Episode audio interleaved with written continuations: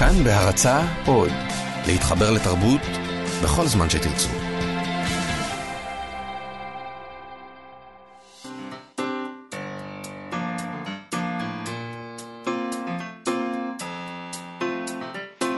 מה שכרוך עם יובל אביבי ומה יעשה לה. צהריים טובים, אנחנו מה שכרוך, מגזין הספרות היומי של כאן תרבות. תודה שהצטרפתם אלינו לתוכנית האחרונה שלנו לשבוע זה. איתנו באולפן נירה וקסלר ותמיר צוברי, שלום גם לכם, וגם יובל אביבי, שלום לך. שלום גם לך, מאיה סלע, אתם מוזמנים להאזין לנו גם באמצעות האפליקציה של כאן, כאן עוד. חפשו בחנויות האפליקציות את כאן אודי, הורידו ותוכלו להאזין לכל התכנים הכי טובים במקום אחד, באיכות טובה ובשידור חי. אה, ואתם גם יכולים לשלוח לנו מסרונים בטלפון 055-966-3992, 055-966-3992. אה, אם אתם מעדיפים, אתם יכולים לשלוח לנו הודעות בעמוד הפייסבוק שלנו, מה שכרוך עם יובל אביבי ומה יעשה לה. היום אנחנו נדבר עם הסופר, המשורר והעורך עודד כרמלי על כתב העת uh, עכשיו, שאנחנו מציינים 60 שנה להיווסדו. Uh, נדבר גם עם המשוררת איילה בן לולו ונשאל אותה שאלות מהשאלון הספרותי שלנו, וגם נבקש ממנה להקריא שיר, או שני שירים למען האמת, מספרה החדש. Uh, אנחנו נתחיל עם משהו מאוד נחמד שהתרחש אתמול, ראיתי את זה בפייסבוק. הגברת הראשונה, נחמה ריבלין, שלחה מכתב ברכה לסופר סמי ברדוגו עם זכייתו בפרס ביאליק. שזה דבר די מדהים, בעיקר לנוכח העובדה שנראה שהיא בהחלט קראה את הספרים של ברדוגו, וזה לא סתם יח"צ. Uh, וכך היא כתבה לו. Uh, סמי היקר, ברכותיי לזכייתך בפרס ביאליק. קראתי אותך לראשונה כשכתבת סיפור בתחרות הסיפור הקצר של הארץ. זה היה לפני די הרבה שנים. אחר כך קראתי את ילדה שחורה, ולאחרונה סיימתי את קיגי. רציתי לכתוב על הספר המופלא הזה בפייסבוק של הנשיא, כי במהלך הקריאה הוא עורר בראשי הרבה מחשבות על המקום שאנו חיים בו. אין לי הרבה הבנה בסיפורת, למעט אהבתי לקריאת ספרים, אבל אני יודעת לומר שאני אוהבת את סגנון כתיבתך, את הרגישות המיוחדת שלך לתיאור דמויות, תיאורי טבע ומצבים. המשך הצלחה, בברכה, נחמה ריבלין. נשמע דווקא שיש לה הבנה בסיפורת. נשמע שהיא בעיקר אוהבת את זה, וזה אה, מרגש בימינו, כי נכון. אין, אה, זה, כבר, זה כבר נדיר.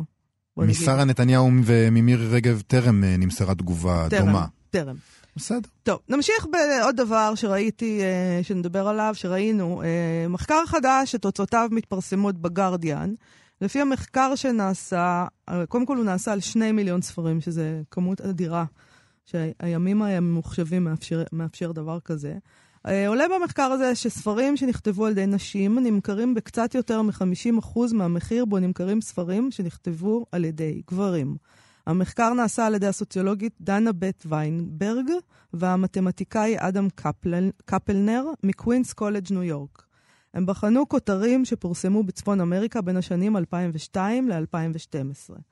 ספרים שנכתבו על ידי סופרות וראו אור אצל מו"לים מרכזיים תומחרו בממוצע ב-45% פחות מאשר כאלה שנכתבו על ידי גברים. הם מציינים במחקר שיש יותר סופרות בז'אנרים מסוימים, כמו הז'אנר הזה שנקרא הרומן הרומנטי, שהוא בדרך כלל מראש מתומחר בפחות כסף מהז'אנרים בהם שולטים גברים, כמו מדע.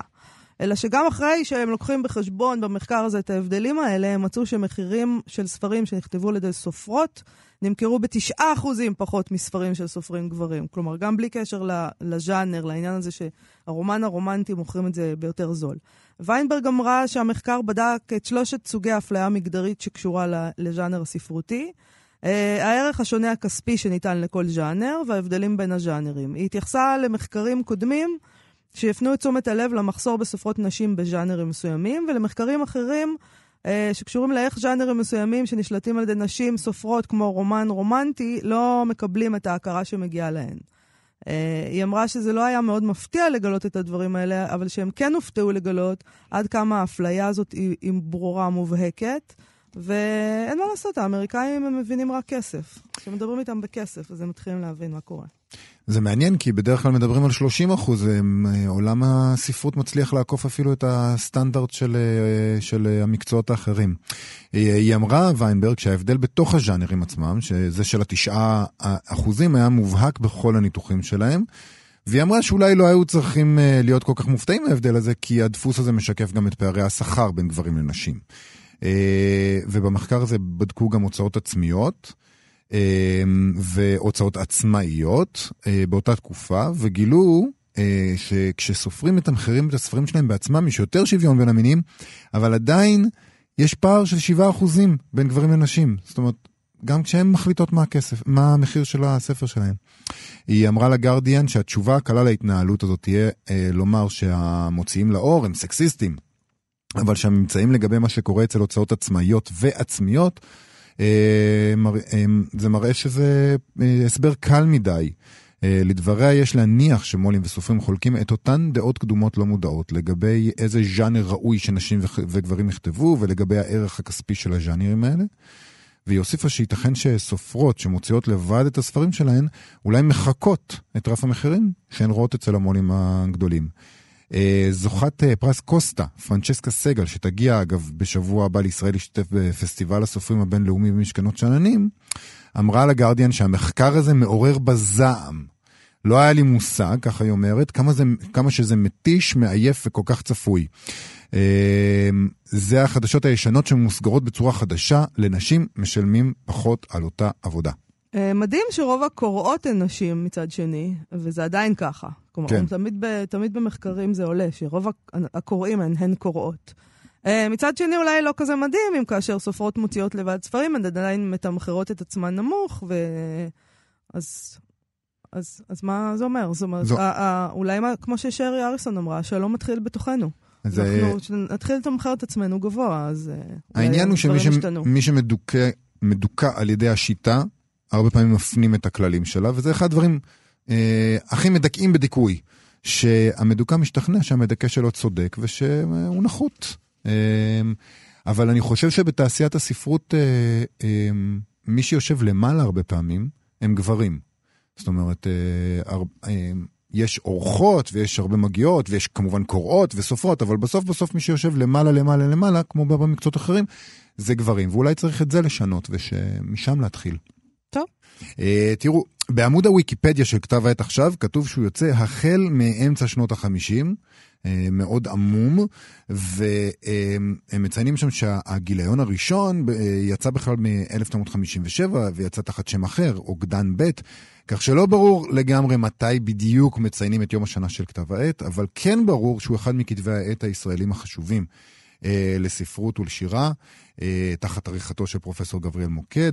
אה, בין השאר קידמו שם בעיתון את יונה וולך ודוד אבידן, ופרסמו שירים של אני חושב כל המשוררים הבולטים בישראל, וגם דאגו אה, לנהל אה, סכסוכים מתוקשרים עם כל מיני כתבי עת אחרים ועם כל מיני עורכים ויוצרים, כי מה הטעם בכתב עת אם אתה לא יכול אה, קצת אה, להסתכסך? אה, חרף הבלבול בתאריכים, אה, מציינים עכשיו 60 שנה לכתב העת, באירוע שיישא את הכותרת המערב הפרוע של הספרות העברית יתקיים היום בשש וחצי בערב בבית אה, ליביק בהשתתפותו של העורך המיתולוגי של עכשיו, גרביאל מוקד, ואלי אשת ורן יגיל ועוד שלל יוצרים שיקריאו מיצירותיהם אה, ומיצירות שפורסמו ב, ב, בכתב העת. אנחנו בחרנו לדבר עם עודד כרמלי, שהוא סופר ומשורר, וגם היה אה, העורך של כתב העת כתם, שלפי אותו ערך ויקיפדי הושפע מעכשיו. שלום עודד כרמלי. אתה מאוד מושפע מוויקיפדיה, אני רואה. כן. ממש עוקב באדיקות אחרת. מושפע מוויקיפדיה זה טוב. אני מושפע מוויקיפדיה, אבל השאלה, אתה מושפע מעכשיו? אתם מושפעתם מעכשיו? בהחלט מושפעים מעכשיו. קודם כל גבריאל מוקד הוא מורי ורבי, אני לא יודע איך אני צולח את הרעיון הזה בלי לעשות את החיקוי שלי של גבריאל. אז אל תצלח אותו, כן, בוא תעשה את החיקוי. לא, אבל אנחנו נשמור את זה לסוף. קודם כל. נדבר הספרות, צריך להיות רציניים. בסוף אוקיי. נעשה חיקוי של גבריאל. קודם כל, הייתי אומר שחלק, אה, העובדה שעכשיו בכלל, וגבריאל מוקד בפרט, אה, נשאו על גבם בערך מחצית מכל הספרות הישראלית במחצית השנייה של המאה ה-20, זה ברור, זה ברור. אבל גם היום, אתה מסתכל על שדה הספרות, משחק של יהודה ויזן, הוא ממשיך דרכו של עכשיו של גבריאל מוקד. הווה להבא בדרך אחרת, ממשיכים את דרכו של גבריאל מוקד. עמדה כמובן יצאו גם כן משולי הדרתו. אה, רוטשיק ירד ומעיין, ושאר, אה, וחבורת הפוחזים שם גם כן היו אה, חלק, בשר מבשרו של גבריאל מוגה בתחילת שנות האלפיים. כלומר, עד היום זה כתב עת מאוד מאוד משפיע. אין ספק שהוא לא מרכזי כפי שהוא היה בשנות ה-50 וה-60, אין על כך עוררין, אבל כמעט כל יוצר מעניין שאתה תדבר עליו היום, אתה יכול למצוא את שורשיו ועכשיו. תגיד, מה זה להיות מושפע? זאת אומרת, למי שקורא שירה ולא ברור לו לגמרי mm-hmm. המאבקים הפנימיים, ומי יוצא נגד אה, אה, עכשיו, ומי מושפע ממנו והוא ממשיך דרכו, מה זה אומר להיות ממשיך דרכו? מה, ה, מה הקריטריונים? זה, קודם כל, הדבר הבסיסי ביותר זה מה שכולנו למדנו בבית הספר, שזה ספרות דור המדינה, שזה מושג שגבריאל מוקד עצמו טבע, ואת תכניו הוא גם יצק, כן? כלומר, לפני... Uh, לפני הדור של אה, יהודה עמיחי, נתן זך, אבידן, וכך הלאה, היה לך, היו לך ביטאונים מפלגתיים, שירים מגויסים, סיפורת מגויסת, אה, הירואית וקולקטיבית. אני עכשיו בספרות, אה, ככה בספרות כיתה ט', אבל זו אמת. וכתב העת עכשיו היה הראשון שבעצם דיבר על ספרות ישראלית קוסמופוליטית, קיומית, גיבורים מבולבלים, מיניים, חרדים, זה, זה התרומה, תרומתו של גבריאל מוקד. אז כשאנחנו מדברים היום על ספרות ישראלית, כמעט כולנו מושפעים מכתב העת עכשיו. אבל יש כאלה שבכל זאת אומרים לעצמם, אנחנו מסתייגים, אנחנו נגד, אנחנו נפתח כתב עת שהוא uh, לעומתי לקווים האלה, ואז מה הם עושים? אם ככה? למה הכוונה? זאת אומרת, יש כאלה שאומרים, אה, אה, אתה יודע, אנחנו שומעים על כל מיני אנשים שיש להם זרמים אחרים, שיש להם החלטה להתנגד לקווים שעכשיו כן, עכשיו... שרטט. ברור. עכשיו החל אה, ככה לאבד מזוהרו בסביבות שנות ה-70 עם הופעת סימן קריאה, אבל ביתר שאת בשנות ה-80, סימן קריאה עדיין ממשיך את דרכו של עכשיו, למרות כל ההבדלים ביניהם.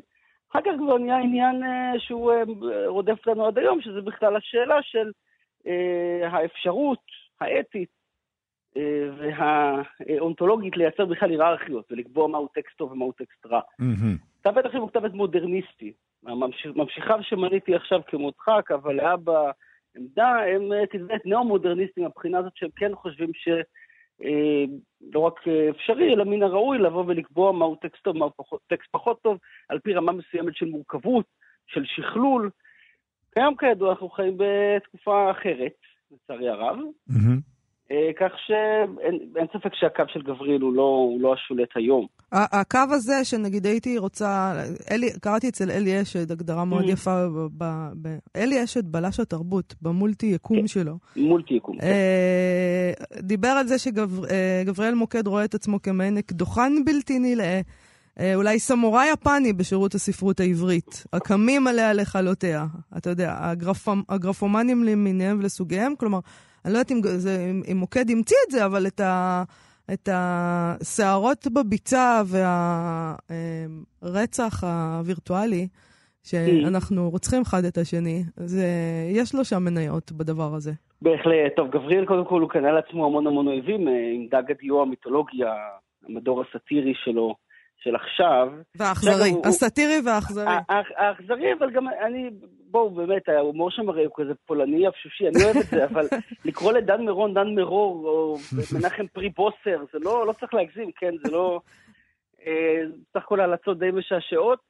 אה, כן, גבריאל מוקד מאמין בתרבות מתוך מאבק. לא מאמין בהכל מתוך מאבק, בחיים מתוך מאבק. זה איזשהו מאבק קיומי, עקרוני, תמיד של לזקק את האמת.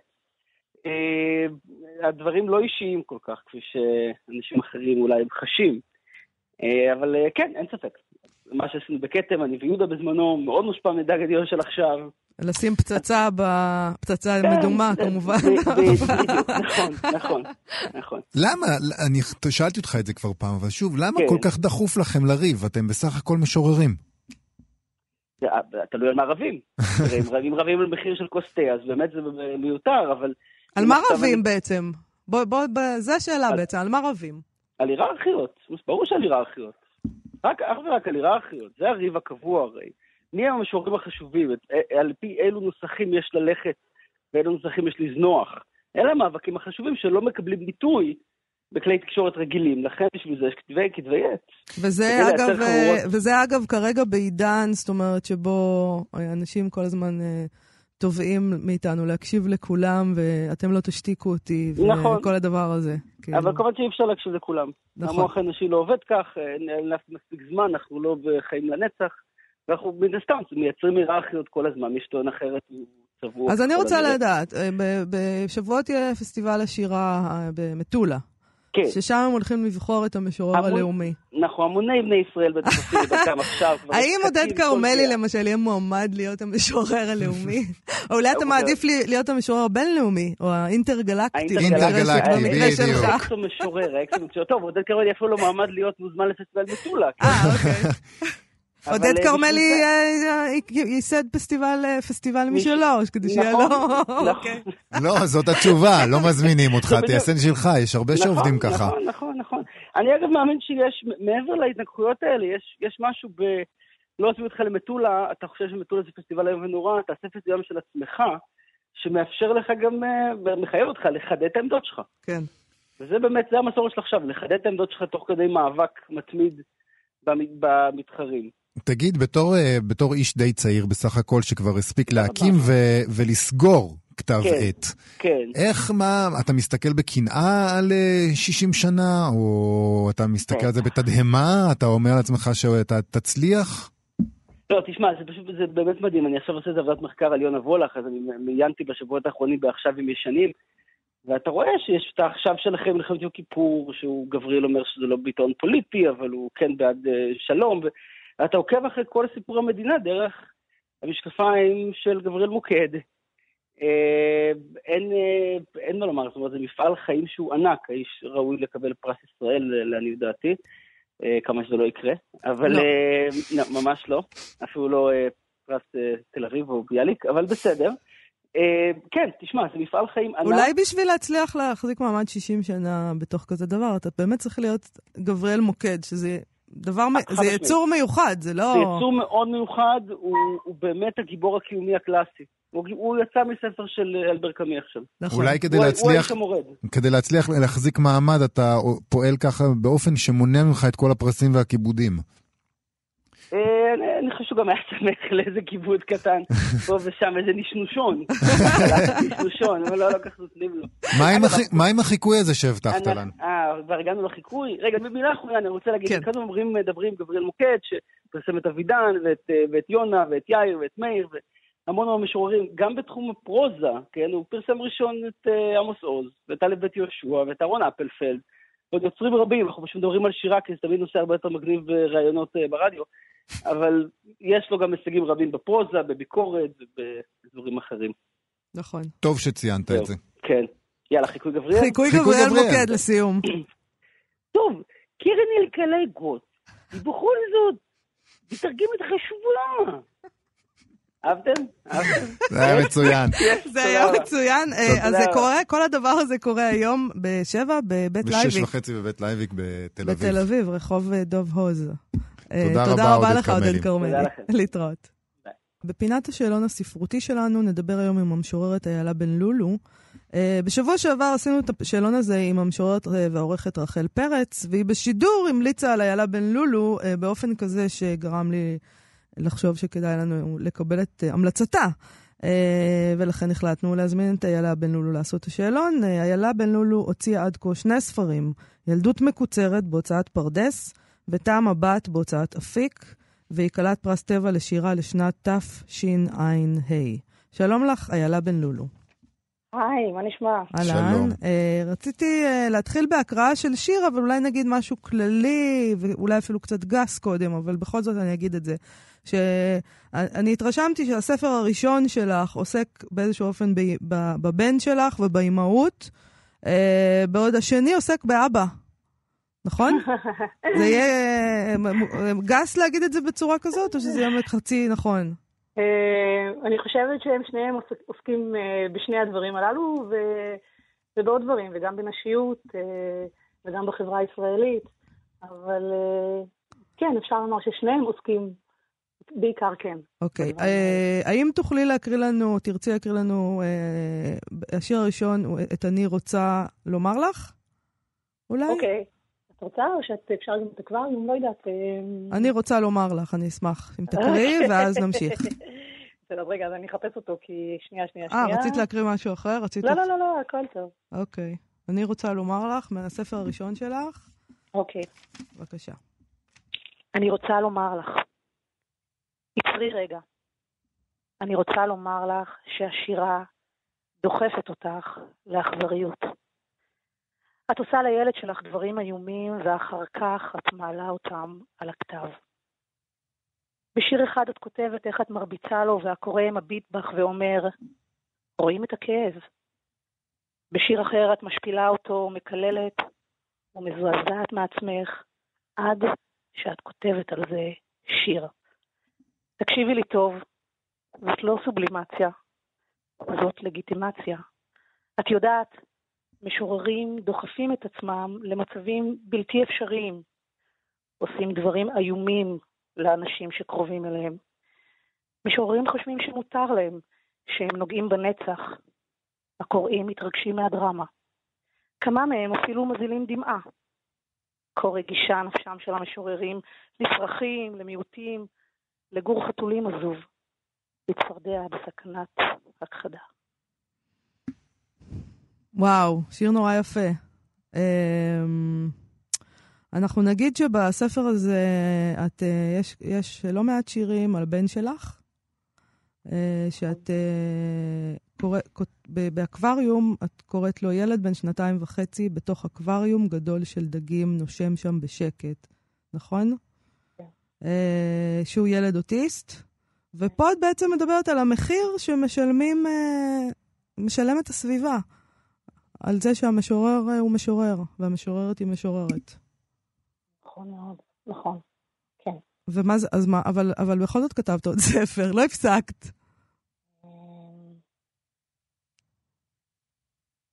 כן, זה נכון. אני חושבת שההבדל בין הספר הראשון לספר השני, יש איזשהו מהלך פואטי אחר מהבחינה הזאת, שבספר הראשון הלך העובדה שאני אומרת שהסביבה משלמת על כך, אני משתמשת בחומרים הללו כדי, אה, כדי לכתוב, ואיפשהו בתוך תוכי אני משוועת לגאולה. כן.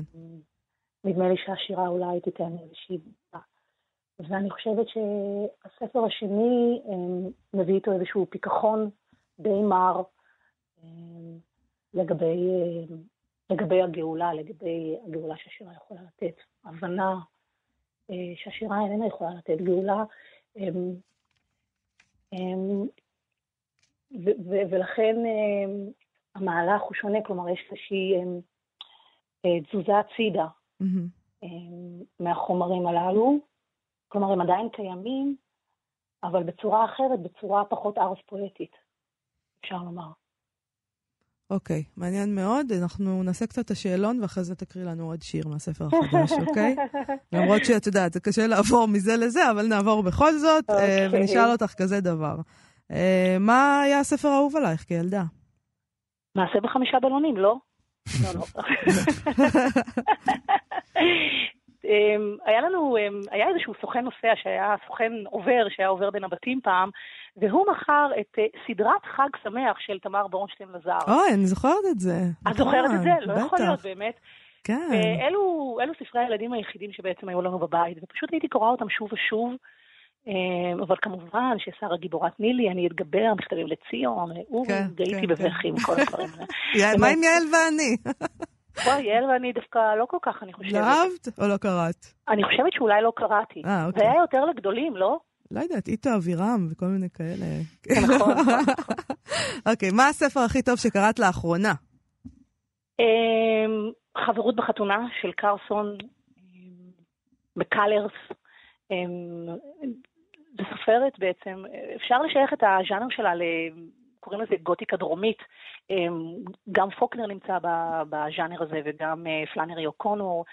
אה, מספר שם על ילדת טומבוי בחופשת, בחופשת הקיץ בשלהי אוגוסט, שאימא שלה מתה בלידה שלה ואבא שלה מרוחק ממנה. והחברים היחידים שלה זו המשרתת הכושית, היא לא עבד, היא כבר משוחררת. אמ, והמשפחה שלה, המשפחה של אותה משרתת, וילד אה, בן שש הוא הבן דוד שלה, ילד חולני, ו... ועוברים עליה, והיא על סף ההתבגרות בגיל 12, והיא מחפשת את עצמה, ובעצם אחיה הגדול שהוא בצבא אה, עומד להתחתן אה, בסוף אותה חופשת קיץ, והיא מפנטזת אה, בסוף החתונה פשוט להימלט איתו ועם הכלה הצעירה לירח דבש באלסקה, mm-hmm. ואני לא אספר את הסוף. את זוכרת באיזה הוצאה זה יצא? זה ספר מאוד מאוד ישן ומאוד הדהים אותי, אני, מי שתרגם את זה, אני חושבת, זו רנה, רנה ליטווין, uh-huh. וזה משהו, אני חושבת שכתר, כתר, משהו... Okay. אוקיי. אה, אה, עכשיו, מה שהדהים אותי, שאני קראתי אותו לא מזמן, ויש לי מין יומן קריאה אה, משנות ההתבגרות שלי עד, אה, עד גיל, ממש אה, עם אה, ציונים לספרים. וואו, ופ... אוקיי. כן, כן, כן. ופתחתי את היומן הזה, וגיליתי שקראתי את הספר הזה בגיל 17. ולא זכרת? לא זכרתי מילה ממנו, לא זכרתי שהוא, שקראתי אותו, וגם אז נתתי לו ציון די גבוה. אבל מדהים שאת יכולה לראות מה חשבת אז על כל מיני ספרים. זה כן, מאוד כן, כיף כן. לך שיש לך דבר כזה. זה מנחם גם לדעת שלא זכרת אותו, כי אני לא זוכר שום דבר שאני קורא, ואז אני נורא כועס על עצמי. זה טוב לי לדעת לא, שזה צרת רבים. אני לא זוכרת כלום, אבל אני חושבת שזו הטקטיקה הנלוזה שלי לגנוב מאחרים בלי להודות בכך. אה, השאלה הבאה, האם את אה, קוראת כל ספר עד הסוף, או שאת אה, מרשה לעצמך להפסיק באמצע, ואם את מרשה לעצמך, אז איך את מחליטה? אני, היום אני לא קוראת עד הסוף, אבל כשהייתי קטנה היה לי חוק לא להפסיק שום ספר שהתחלתי, לעולם. אה, כמו איזושהי גלולה מרה, לסיים אותו עד הסוף. ואיך נגמלת מהנוהג הזה? לא יודעת, אני חושבת שאחרי שמצאתי את עצמי מסיימת ספרים נידחים כמו SOS, סן אנדריאס של אליסטר מקליין, או מלכודת לצייד, או משהו כזה, או היד הקטועה, אז נראה לי שבסוף נגמלתי, אני חושבת. אני חושבת שגם הזמן... זהו, כשאתה, ילד, אה, ואחרי זה מבוגר צעיר, נער וזה, אז אתה חושב שיש לך זמן. נכון. אבל יש איזה רגע שאתה מבין שאין לך זמן כבר לשטויות. אבל עכשיו אני חושבת שאולי יש איזושהי ערך אומנותי גם לאנטי-אסתטי. לקרוא את, ה, לקרוא את הדבר הזה שהוא לא הכי טוב, את אומרת. כן, okay. אוקיי. כן, כן. לא כל הזמן להיות ב, בתוך המקום הזה של ספרות איכות. אה, האם את זוכרת את הספר הראשון למבוגרים שקראת? אה, קראתי כמה, אבל יש את אה, כמעיין המתגבר, חלף עם הרוח. אני זוכרת רומן רומנטי במהדורות כיס, אני זוכרת, אבל נדמה לי שהספר, וזה נורא ואיום, שהספר שעיצב את האישיות שלי יותר מהכל בגיל ההתבגרות, היה ספר שקראו לו אסטרולוגיה, מין ואופי. של סופרת, כן, של סופרת ששמה מרטין. אוקיי. Okay. ואם אתם טועים באשר למתרגמת, גם זאת תעלומה. המתרגמת היא זיווה. רק שמות פרטיים. זה נהדר. רגע, אבל מה זה היה? זה היה... זה ספר עיון? לא, זה לא ספר עיון. זה היה רומן? זה אסטרולוגיה. עיון, בואו אני אקריא לכם עכשיו על מזל הקרב. אוקיי. הנקבה. היא תוכל לכתוב ספר על איך שצריכים ללכת, לדבר ולהיראות כשמפתים גבר. היא מתמכרת לסיפוק ערגות גופה. רק גבר שהוא כמעט... אני לא רוצה להמשיך. זה גדול. זה ענק, ושמרת את זה. שמרתי את זה, וזה הדבר שפשוט עיצב את האישיות שלי. אחרי שקראתי את מה שכתוב פה על מזל הקרב, הייתי בטוחה שזו אני. והיית חייבת להתנהג בהתאם פתאום. לגמרי. אוקיי, עם איזה סופר או משורר, מת או חי, היית רוצה לאכול ארוחת ערב? קודם כל, לא הייתי ממהרת לאמת את הפנטסטי עם, עם המציאות, כן. ואולי מוטב שהיכרו אותי משוררים או סופרים. תגודר ותיוותר uh, במרחב שבין הכריכה הקדמית לכריכה האחורית. אבל, אבל אם אני בכל זאת אענה ולא אתחמק ולא... אז אני חושבת שזה בלד. Mm. Um, שהוא, אני חושבת שיש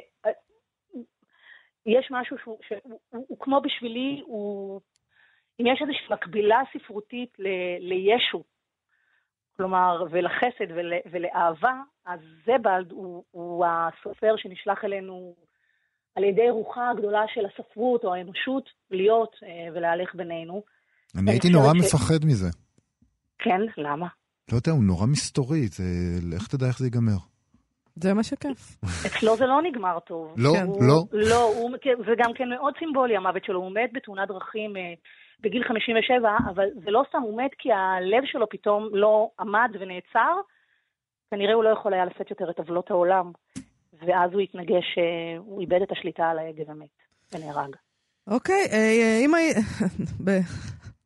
תמשיך בכל זאת, אחרי הטרגדיה הזאת. אם היית יכולה לבלות עם דמות ספרותית ליום אחד, מי זאת הייתה? אז אני חושבת שהייתי מבלה עם אה, אותה פרנקי אדמס, הילדה בת ה-12, מחברות בחתונה, mm-hmm. טומבוי. כי בסופו של דבר את לא באמת רוצה לבלות עם דמויות ספרותיות, הן כל כך טרגיות וכל כך מורכבות, ולא לא, לא נראה לי דבר כל כך מומלץ, אבל בה יש איזושהי, איזושהי טרגיות ש, שבכל זאת יש בה גם הרבה תקווה והרבה כוח. אז אני חושבת שזה היה, וגם יש בתוך הספר הזה איזושהי סצנה שהיא אמ, משתלטת על איזה חייל, ש... שרוצ... חייל שלא ממש... אמ, היא צעירה, רוצה לנצל אותה מינית, רוצה לאנוס אותה אולי, כן. כנראה, והיא ממש, והיא ילדה. והיא שופכת עליו איזה חומצה או סיד או משהו כזה, ומצליחה להימלט ממנו. אז היא די גיבורה בעיניי. נכון, נשמע לי ששווה לבלות איתה. ואם היית יכולה להיות גיבור ספרותי או גיבורה ספרותית, מי, מי היית רוצה להיות? אני חושבת שאולי שרלוק הולמס, זה כאילו כמה כיף להצליח לפענח, כך, לפענח ככה את המציאות בעזרת אה, רמזים שפזורים במרחב, נכון. בזמן, זה נראה לי נהדר, לא? כן, אני מסכים. יובל, נראה לי שזאת גם הייתה התשובה שלך כשעשינו את השאלון. לא נכון. כן. אני לא זוכר אם זה היה, אנחנו עשינו את השאלון לעצמנו, אני לא זוכר אם אני, אני חושב שאני בחרתי לבלות איתו, כי להיות אה. הוא זה היה כנראה יותר מדי גדול עליי. אוקיי. אה, אבל אני גם כן, או להיות הוא או לבלות איתו, זה גם כן הייתה בחירה שלי. מעניין. אוקיי, אה, איילה, אנחנו נסיים עם הקראה של שיר נוסף מתוך הספר היותר חדש, טעם הבת, שיצא בהוצאת אפיק לפני שנה, ב-2017. מה תקריא לנו מתוכו? אני אקריא... משהו משמח לו. לא משהו משמח. יש שם משהו משמח? לא ממש. אוקיי. יש... אה, לא. המתת חסד? המתת חסד. אוקיי. אוקיי. המתת חסד. אני רוצה לעשות אותך מאושר, אבל אין לי מה לתת. אתה מוטל שם, מביט בי, שולח נשיקות באוויר, מחכה שאנשק אותך. אני קמה מאצל מיטתך, סוגרת את הדלת, פותחת את החלונות לרווחה. בחוץ משתוללת סופת ברד. החזאים אומרים שעשרים שנה לא היה פה חורף כל כך קשה. אני לא באה לבקר, אני לא מטפלת בך, אין לי מה לספר. אני פה לצדך, הקרבה הזו בלתי נסבלת. אני גוערת מעליך, חולצת את שדיי מתוך החזייה. הם נופלים כבדים על שמורות עיניך, מתחככים בזיפי פניך הלבנים. אני מסלקת את צינור החמצן, סוחבת לפיך הסדוק פטמה כהה. באוזנינו שורקת שערה, וילונות מתנפנפים, גשם מעוקם ורע חודר פנימה, צולף במרצפות בית החולים. אתה מניע את ראשך מצד לצד כמו להבה של נר. עכשיו, אבא, אתה פשוט מוכרח למות. איילה בן לולו, אני מאוד מודה לך. תודה רבה. וזה שיר uh, נהדר. הספר הזה בכלל, טעם הבת. Uh, תודה שדיברת איתנו. אותו דבר, ביי. להתראות. Uh, בתחילת מאי 1988 יצא לאור הרומן הראשון למבוגרים של מאיר שלו, uh, אחד הסופרים החשובים היום, uh, הידועים בישראל. הרומן הזה היה רומ... נקרא רומן רוסי, וכמובן שהוא עשה הרבה מאוד רעש, ולרגל uh, 30 שנה ליציאתו לאור, רצינו לחזור לכמה ביקורות שנכתבו עליו בזמן אמת בפינה שלנו ההיסטוריה תשפוט. אה, תופתעו ודאי לגלות שהספר לא הותיר את הקוראים אדישים. שנאו אותו ואהבו אותו, אבל אדישות לא הייתה תגובה נפוצה כל כך, ולמעשה כבר באזכור הראשון שלו בעיתונות שמצאנו, זה ממש מדור עיון ראשון לספרים חדשים. שתי, שתי פסקאות כאלה, זה מין כזה חדש על המדף, כותבים כזה, מציגים בפני הקוראים את מה יוצא ממש עכשיו לאור. דנו אותו לתיאור מראית עין של כתיבה רהוטה. וטענו שאין למאיר שלו כישרון סופר של ממש, והכתירו את הספר בתואר רפורטאז'ה עיתונאית נאה שספרות אין בצידה. ממש לא, לא נתנו לו אפילו יומיים של חסד, ואין ספק שמאיר אה, שלו כנראה נגע לציונים בנקודה כואבת בספר הזה, והם החזירו לו בביקורות. אה, רואים את זה אחר כך בביקורות באמת שהגיעו. טענת הזיוף הזאת, שהוא, שהוא לא באמת סופר, עולה גם בביקורות של אורציון ברטנה ואמנון אבות. ברטנה כתב בדבר תחת הכותרת 100 שנים של בדידות לעניים. הוא כותב ששלו העמיד אותו במצב קשה, אני אמור להתפעל, הוא כותב, כי בנושאו הוא עוסק בזהות ישראלית ועיקר סגנונו הוא פנטסטי. ועם זאת, איני יכול להתפעל כי העיסוק בזהות אינו רציני והפנטזיה היא חיקוי של מאה שנים של בידוד שאינו מגיע לקרסוליו של המקור ואינו מוסיף לו מאומה. הוא, הוא די נהנה מהספר, זה מה ששם אותו בבעיה, הוא מציין שם ששלו מוכשר ושהספר מבדר בחלקים ממנו, אבל עם כל הכישרון הוא כותב, ולמרות התוואי הנכון לכאורה אה, שבו פועל הסיפור, יש כאן זיוף גדול שהפיל בפח מהר מאוד קוראים רבים. אחר כך, הוא חושף אולי קצת מהעמדה הפוליטית שכל הניסוחים האלה, הוא מדבר שם על פנטזיה ועל אלגוריה, והוא מוכיח כל מיני דברים, ש... וכנראה שכל הניסוחים האלה נועדו להסתיר את העמדה הפוליטית הזאת, שהוא כותב כך. שלו הוא כותב שבנוסח השנאה העצמית הציונית הדהיר את מרכבת הסיפור שלו עד סף תהום. אחר כך ברטנה משתמש בספר כדי לנגח את הספרות העברית כולה, ובמיוחד את הוצאת עם עובד, הוא מכנה את ההוצאה שמרנית, חסרת ביקורת עצמית ולא תורמת במאומה לסיפורת הישראלית ולא מסתכנת במאומה. ויש עוד פסקה אצלו שהיא פשוט גנבו לי את המדינה קלאסי. ככה, יושבים כאן יוצרים, בני דור הארץ ודור המדינה, ששנים עוסקים ברצינות, בהיקף רב, בידע ומתוך יכולת ספרותית בנושאים האלה של ציונות ואיכות הקיום שלה, ואינם זוכים לתשומת לב משמעותית. והנה קם יוצר אחר, שאינו מחדש דבר בנושא, בנושא אלא עוטה עליו סגנון אחר, אמנם סגנון רענן וחביב, והכל קופצים עליו, כאילו ברא בספרות לפחות את ארץ ישראל. ולמה כולנו התלהבנו כל כך מהספר הזה לדעתו? בגלל הפרובינציאליות שלנו כקוראים כמובן. טוב, מה שמצחיק זה שנראה שהוא מאוד מאוד נהנה מקריאת הספר. הוא כותב שרענן וחביב, מבדר, מוכשר, וזה היה מין גילטי פלז'ר כזה, שהוא כן, כנראה הרגיש מאוד אשם. הוא אמר לעצמו, אה, אה, זה ספר טוב, אבל אוי ואבוי, הוא, הוא שוחט פרות קדושות, ומה, הוא, הוא אומר שהציונות זה לא הדבר הכי נהדר שקרה אי פעם, אז אי אפשר. אה, אמנון אבות כתב במעריב בערך שנה אחר כך. הוא נתן כאילו שנה וקצת לספר, ואמר, אני, באוגוסט 1989, הוא אמר, אני רוצה לחזור ולדון בו אחרי פרק הזמן הזה. והוא לא, לא התלהב גם כן. הוא כתב, עצם התקבלות הספר מצביע על קריסת המערכת הספרותית העברית, שמנגנוני ההגנה הערכיים של הספרות, והכוונה לביקורת הספרות במובן המסורתי של המושג, נעקפו ונדלדלו, משום שעולמה הפנימי של המערכת הספרותית העברית, וגם הספרות עצמה, נהפכו לחור שחור שלתוכו ניגר כל דבר ספרות, כל דבר ספרות או דמוי ספרות. אחר כך הוא מוסיף שבהענקת לגיטימציה מכל סוג שהוא לרומן רוסי ולמחברו, יש משום פריצת כל קווי ההפרדה שבין הבדרנות לבין הספרות. מאיר שלו אינו סופר, אין לנו עניין בבדרן ותקשורתן שאתו מפליאה אמנם.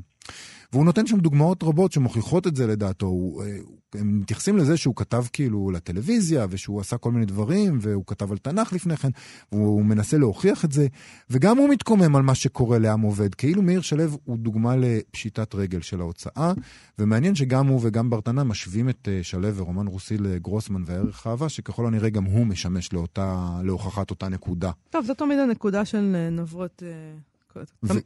ב-40 שנה שהוא כתב, זאת הייתה הנקודה שלו. נכון. כן. אמ, ובמעריב לפני כן, בזמן אמת כתבו ביולי 1988, יוסף אורן כתב מאמר נחרץ מאוד נגד הספר, שלא מסתתר אפילו מאחורי טענות ספרותיות. הוא כותב כך: רומן רוסי מגמתו ברורה, להציג את מפעלם הציוני של החלוצים כנלעג וחסר סיכוי, דמיטיזציה של הציונות, נחרצות וקיצוניות שטרם נראו בספרות הישראלית. מאיר שלם מתייחס לאידיאולוגיה ולניסיונות להגשימה בשמחה לאיד, נטייה פרובוקטיבית, להדהים, להציג. הרומן מלעיט את הקורא ברעליו רעיונים, הוא כותב, ואחר כך הוא אפילו קורא לרעיונות האלה שטניים. ושם הגיבו כבר לביקורת הזאת, כותב אחד אה, אה, כתב לו, לדוגמי חשבתי שהמדור הוא מדור ספרות. אה, מהיכן לו למבקר הספרות? מינוי כקומיסר רעיוני לקבוע מהו רעל ומהי יצירה ספרותית שנכתבה בתלם.